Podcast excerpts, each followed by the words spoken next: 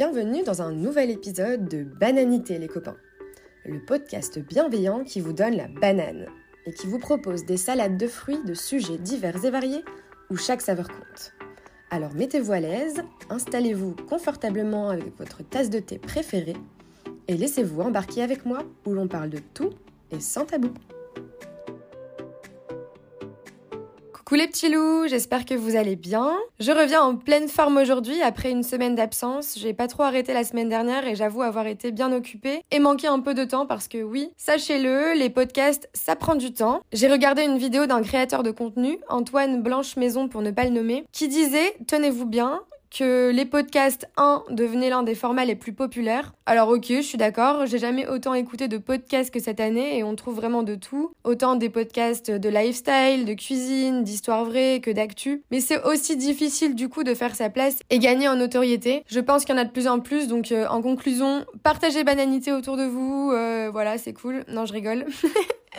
Mais imagine quand même. Il disait aussi que c'était facile à créer, alors c'est vrai, et comme je le fais avec le travail, j'avoue que je démarrais avec les bonnes clés en main et une certaine facilité puisque je ne dois pas euh, filmer ma tête. Il disait en troisième point que c'était euh, peu coûteux ou pas coûteux car pas besoin de matos finalement et je confirme, je vous parle avec le micro de mon téléphone jusqu'à présent et beaucoup de personnes étaient très étonnées vu la qualité du son donc euh, ça c'est cool. Et quatrième point, pas besoin de faire de montage. Alors déjà bonjour mais non, pas d'accord du tout en fait. Je passe au moins 45 minutes à une heure sur le montage pour avoir vraiment quelque chose de bien quali, éviter les sons de bruit de bouche euh, chelou ou respiration et puis me réécouter entièrement plusieurs fois pour être sûr que tout soit ok même si c'est la partie que je déteste le plus pour pas vous mentir. Donc oui clairement ça prend du temps. Sachez-le si vous posiez la question. Donc, euh, franchement, je n'approuve pas du tout son dernier point. Je tombée sur un article super intéressant en scrollant sur LinkedIn cette semaine qui présentait deux types de travailleurs, les monochroniques et les polychroniques. En gros, les personnes monochroniques préfèrent une approche plus linéaire, euh, structurée du temps. Et lorsqu'ils ont une tâche confiée, ils vont pas dévier dans tous les sens. Euh, ils se concentrent sur une tâche à la fois et respectent des échéances strictes. Ils commencent pas deux livres en même temps ou encore ont du mal à répondre à une question quand ils sont en train de se maquiller ou concentrés sur autre chose. Tandis que les personnes polychroniques sont tout l'opposé et ont une approche euh, plus flexible et sont à l'aise avec la gestion simultanée de plusieurs tâches. Ils ont besoin de créativité et de mener plusieurs projets simultanément et s'ils se concentrent exclusivement sur une seule tâche, ils risquent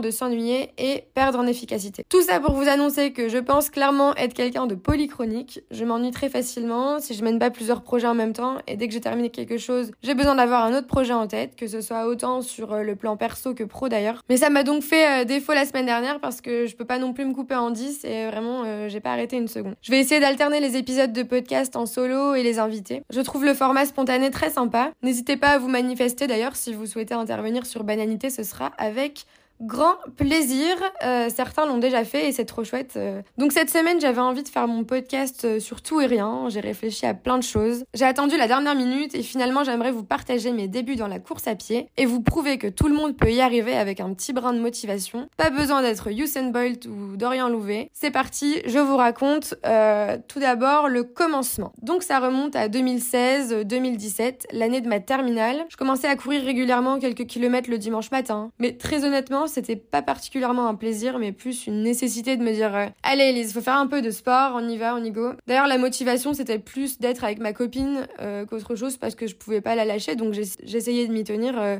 et tenir mon engagement. Et puis je passe mon bac en juin 2017 et je partais en août pour un an aux États-Unis par la suite où j'ai passé mon bac là-bas aussi. J'étais hébergée en famille d'accueil dans la petite ville de Santa Queen, dans l'Utah, qui se situe dans le sud-ouest des US, entre le Nevada et le Colorado. Je vous raconterai cette année un jour, j'ai plein de choses à raconter et à dire. Mais aujourd'hui, concentrons-nous sur le point course.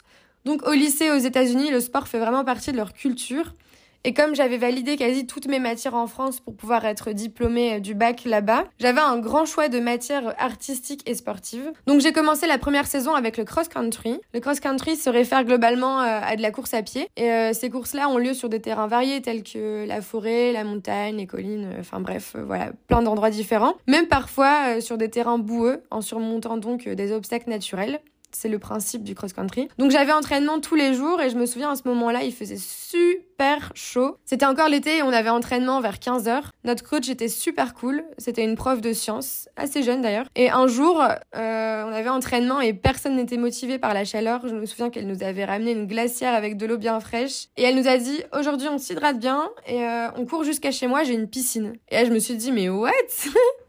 C'est tellement pas un truc qu'on vivrait en France. On avait vraiment une proximité incroyable là-bas avec nos profs. À la fin de l'entraînement, je me souviens de cette colline horrible à monter jusqu'à chez elle. Et on est arrivé et effectivement, on s'est baigné dans sa piscine. Il y avait même ses enfants et son mari qui étaient là. Enfin, vraiment une vraie réunion de famille, quoi. Bon, ça va, on n'était qu'une dizaine dans l'équipe. Enfin voilà, à chaque fois, elle trouvait de quoi nous motiver et j'ai vraiment fini euh, par y prendre goût. L'ambiance des courses était ouf, même quand c'était dur, tout le monde avait des niveaux différents, mais c'est ce qui faisait notre force finalement. J'étais vraiment trop deck quand on a terminé la saison. J'ai donc rejoint l'équipe d'athlétisme à la fin de l'année puisque là-bas l'hiver, il y avait moins de sport d'extérieur puisqu'il faut savoir que là où j'étais, c'était une région montagneuse et les températures étaient assez extrêmes. Il faisait très très chaud l'été et très froid l'hiver. Donc au printemps, j'ai commencé l'athlétisme où j'ai essayé plusieurs disciplines. Le saut à la perche avec mes petites jambes, c'était comment dire euh, très compliqué.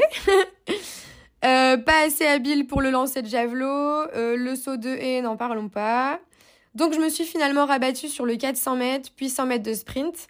Et là, révélation, j'ai su que le 100 mètres était fait pour moi. Le sprint de 100 mètres, c'est une épreuve de course courte, certes, mais intense, qui exige vraiment beaucoup de discipline. Euh, vous avez par exemple la technique de départ de bloc pour minimiser le temps nécessaire à l'accélération. Euh, vous devez vraiment avoir une excellente coordination entre les bras et les jambes. Faut savoir que la moindre petite perte de rythme peut influencer le résultat final, comme c'est une course très courte. Vous avez aussi la pression pour obtenir un bon départ qui peut être élevé. J'ai dû apprendre à courir en crampon pour la première fois de ma vie, ce qui me permettait d'avoir euh, vraiment une adhérence euh, optimale sur la piste sans sacrifier pour autant euh, la stabilité. Ou encore euh, la précision du chrono qui se joue clairement au millième de seconde. Vraiment, c'était impressionnant. Enfin voilà, ce défi me plaisait bien et j'ai décidé de m'y atteler.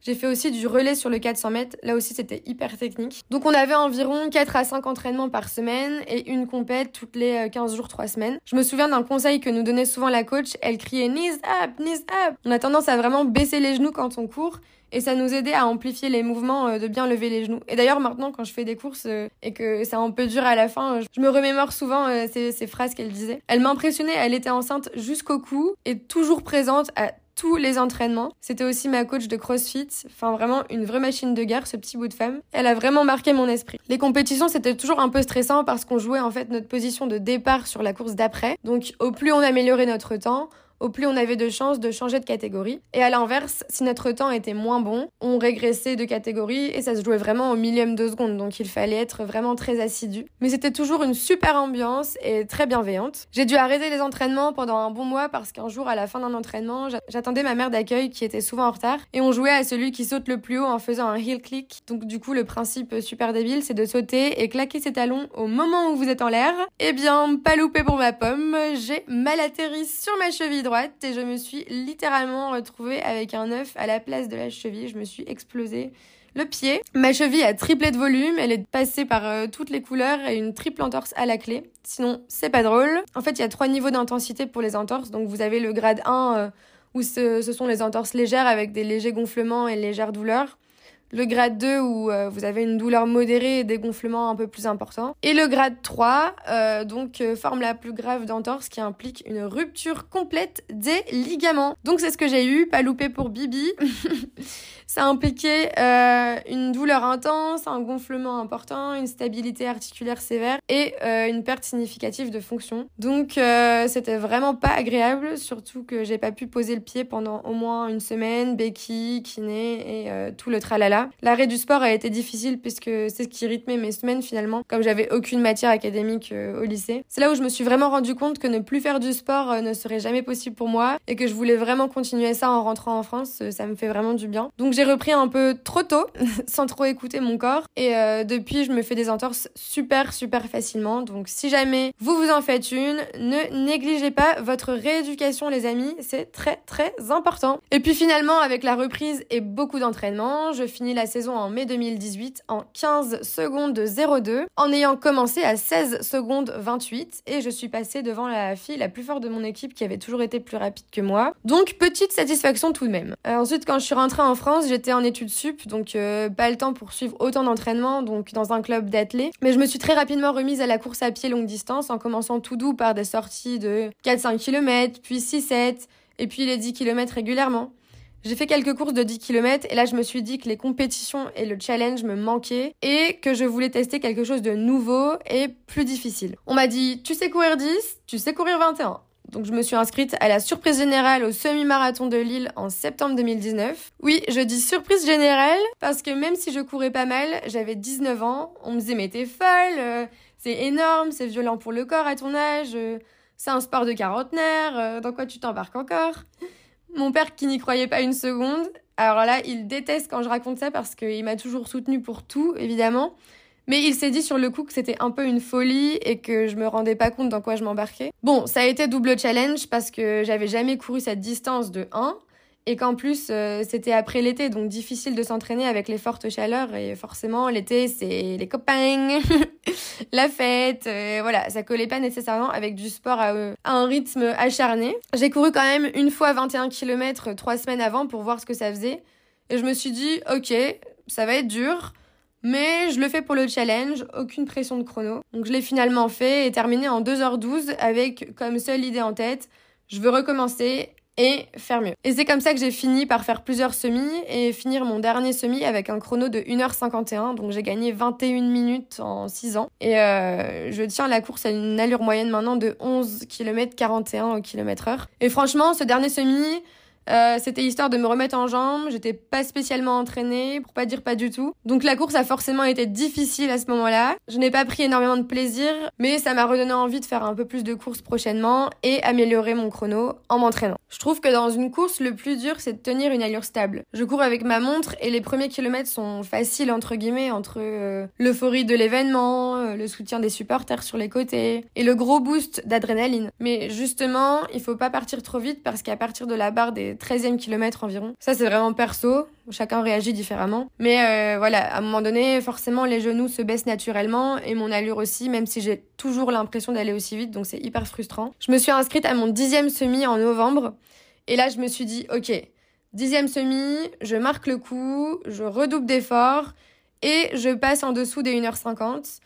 Mais euh, ça se corse, puisque même si à chaque course j'améliore mon temps, ça se jouait à très peu de secondes. Donc là, je m'entraînais pour euh, tenir une allure constante à un 12 km heure sur 21 km, ce qui était quand même euh, challengeant. Je me suis renseignée sur la nutrition, les programmes intensifs, les comportements à adopter pour une course optimale, maximiser mes chances d'atteindre mon objectif, ce que vraiment j'avais pas vraiment fait jusqu'à présent. Je, je courais voilà régulièrement sans vraiment suivre de programme très strict entre guillemets. Après tout, euh, si j'ai pu faire un bon chrono sur la dernière, avec plus d'entraînement régulier, je me suis dit que je pouvais y arriver. Donc en bref, j'ai testé les gels sur une sortie longue. On m'avait dit d'essayer parce qu'il ne faut pas essayer quelque chose de nouveau le jour d'une course. On ne sait pas comment le corps peut réagir. Donc les gels, c'est comme euh, des petites pochettes sous forme de liquide. Il existe plusieurs goûts comme euh, le caramel, le cassis, le citron, le coca, enfin bref.